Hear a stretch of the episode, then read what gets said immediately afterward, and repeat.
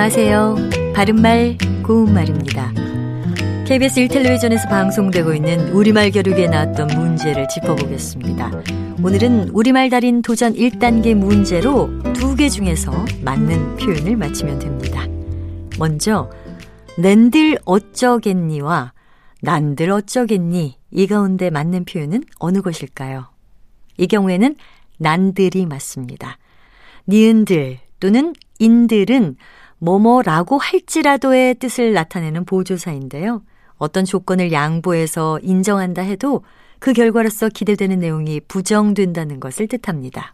또 나는 받침이 없는 말이기 때문에 인들이 아닌 니은들을 붙여서 난들이 되는 것이죠.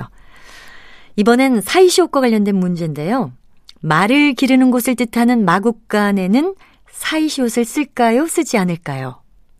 마국간은 한자어 마구와 간이 합해진 말입니다. 한자어와 한자어로 이루어진 합성어 가운데 딱 6개만 사이시옷을 적도록 돼 있는데요. 마국간은 거기에 해당되지 않기 때문에 사이시옷을 쓰지 않는 마국간이 맞는 표현입니다.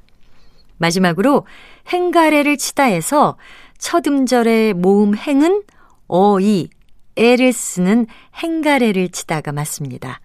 행가래는 가래로 흙을 파헤치거나 퍼서 옮기는 행동처럼 사람의 몸을 번쩍 들어 던져 올렸다 받았다 하는 일로 기쁘고 좋은 일에 축하하거나 벌을 줄 때 하는 동작을 말합니다. 바른말 고운말 아나운서 변희영이었습니다.